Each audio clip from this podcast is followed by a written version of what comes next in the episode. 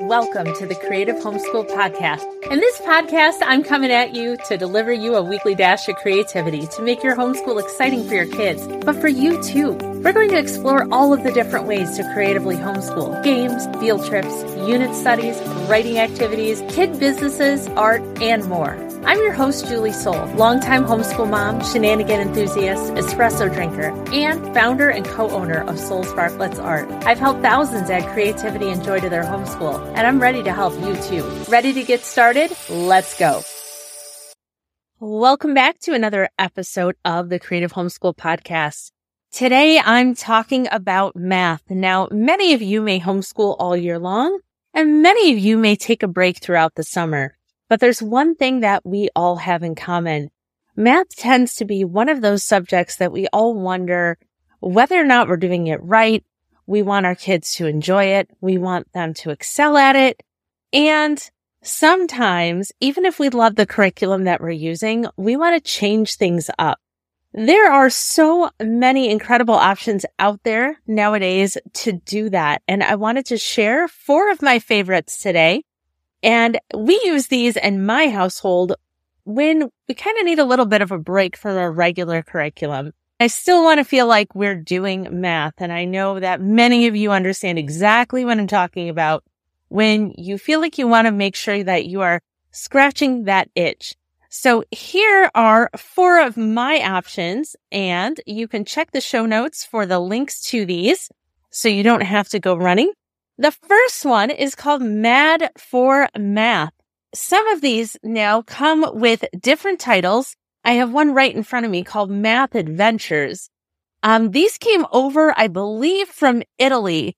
And because they were translated and because they're in different countries, they sometimes have different titles. So be aware, but if you do a Amazon search for Mad for Math, and we dropped a link in the show notes. So you'll be able to at least find one of them so you know what you're looking for.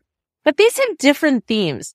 So the one I have in front of me is for grade five and it's all on spies. But there are different ones for forest animals. I believe forest animals is the very first one that I use. It's for younger students. There's ones that are underwater, aliens, robots, wizards. So lots of different themes that appeal to kids. And there are things where they're writing and there's also things that involve stickers. Some kids don't like stickers, but mine love anytime they can kind of change it up with a good sticker. We did purchase one of these books that looked like they were supposed to be stickers, but you had to cut them out and glue them. So just be aware that sometimes you might get one that's like that. But my girls both continue to love these workbooks as a nice change and the logic and some of the problems inside here, they're pretty heavy. And I don't mean necessarily hard, but I mean, they're really getting kids to think and use math in some different ways than the curriculum might use. So Mad for Math is my top pick. The second one I wanted to talk about was kitten math. I know some of you cover your ears. I'm not a huge cat fan. I am allergic. I grew up with dogs and I tend to prefer dogs, but my girls love cats. So we purchased a workbook called Kitten Math by Kelly Pearson.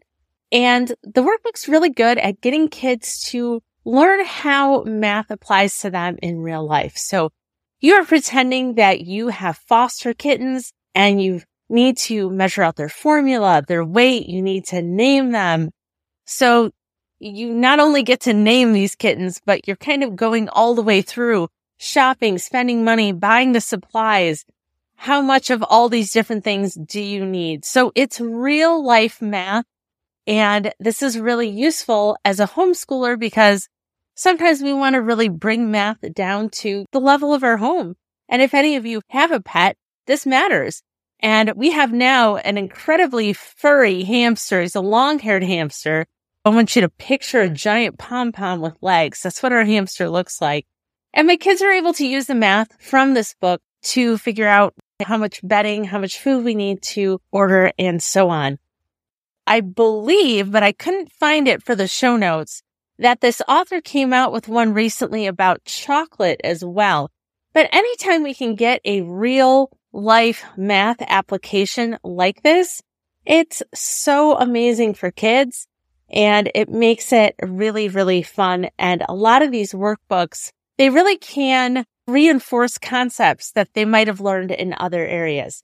Number three, and I just learned about this one recently from one of my team members, and it is called the Times Machine. This one is written by Danica McKellar, and it's about a mouse and a squirrel, and they're going back in time. So it's got history in there and math.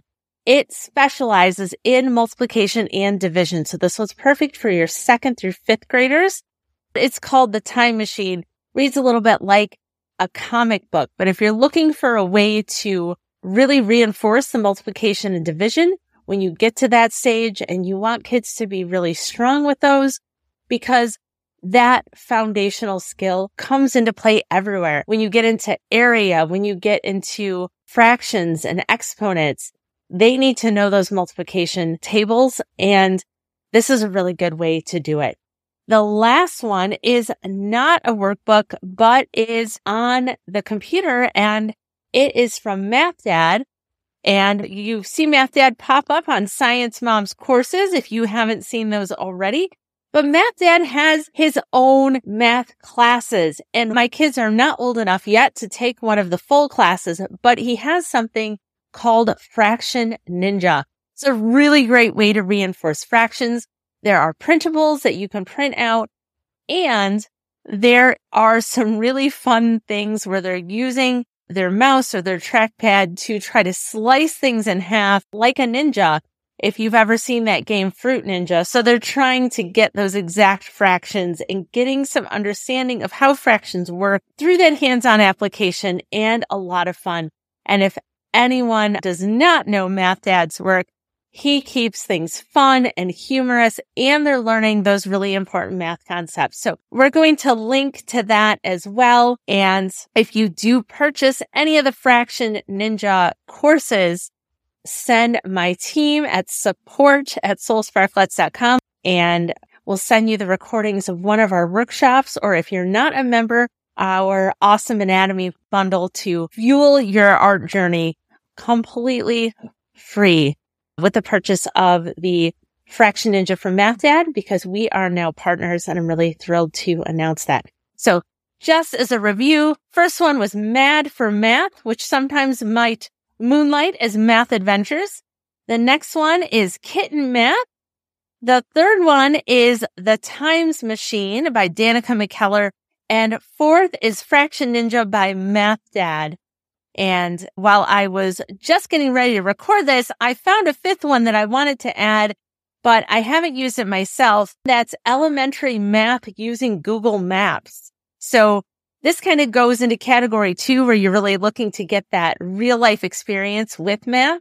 So I'll link to that one in case you're interested. And I think that's a really, really fun application, especially nowadays where we want kids to understand how to read maps. I know my kids love to pull up Google Earth and try to find things. So I'll link to that one too. I think it's called Elementary Math Behind Google Maps. So that might be something you're interested in too, to kind of blend the math and the geography and math reading together. Okay, everyone, till next time.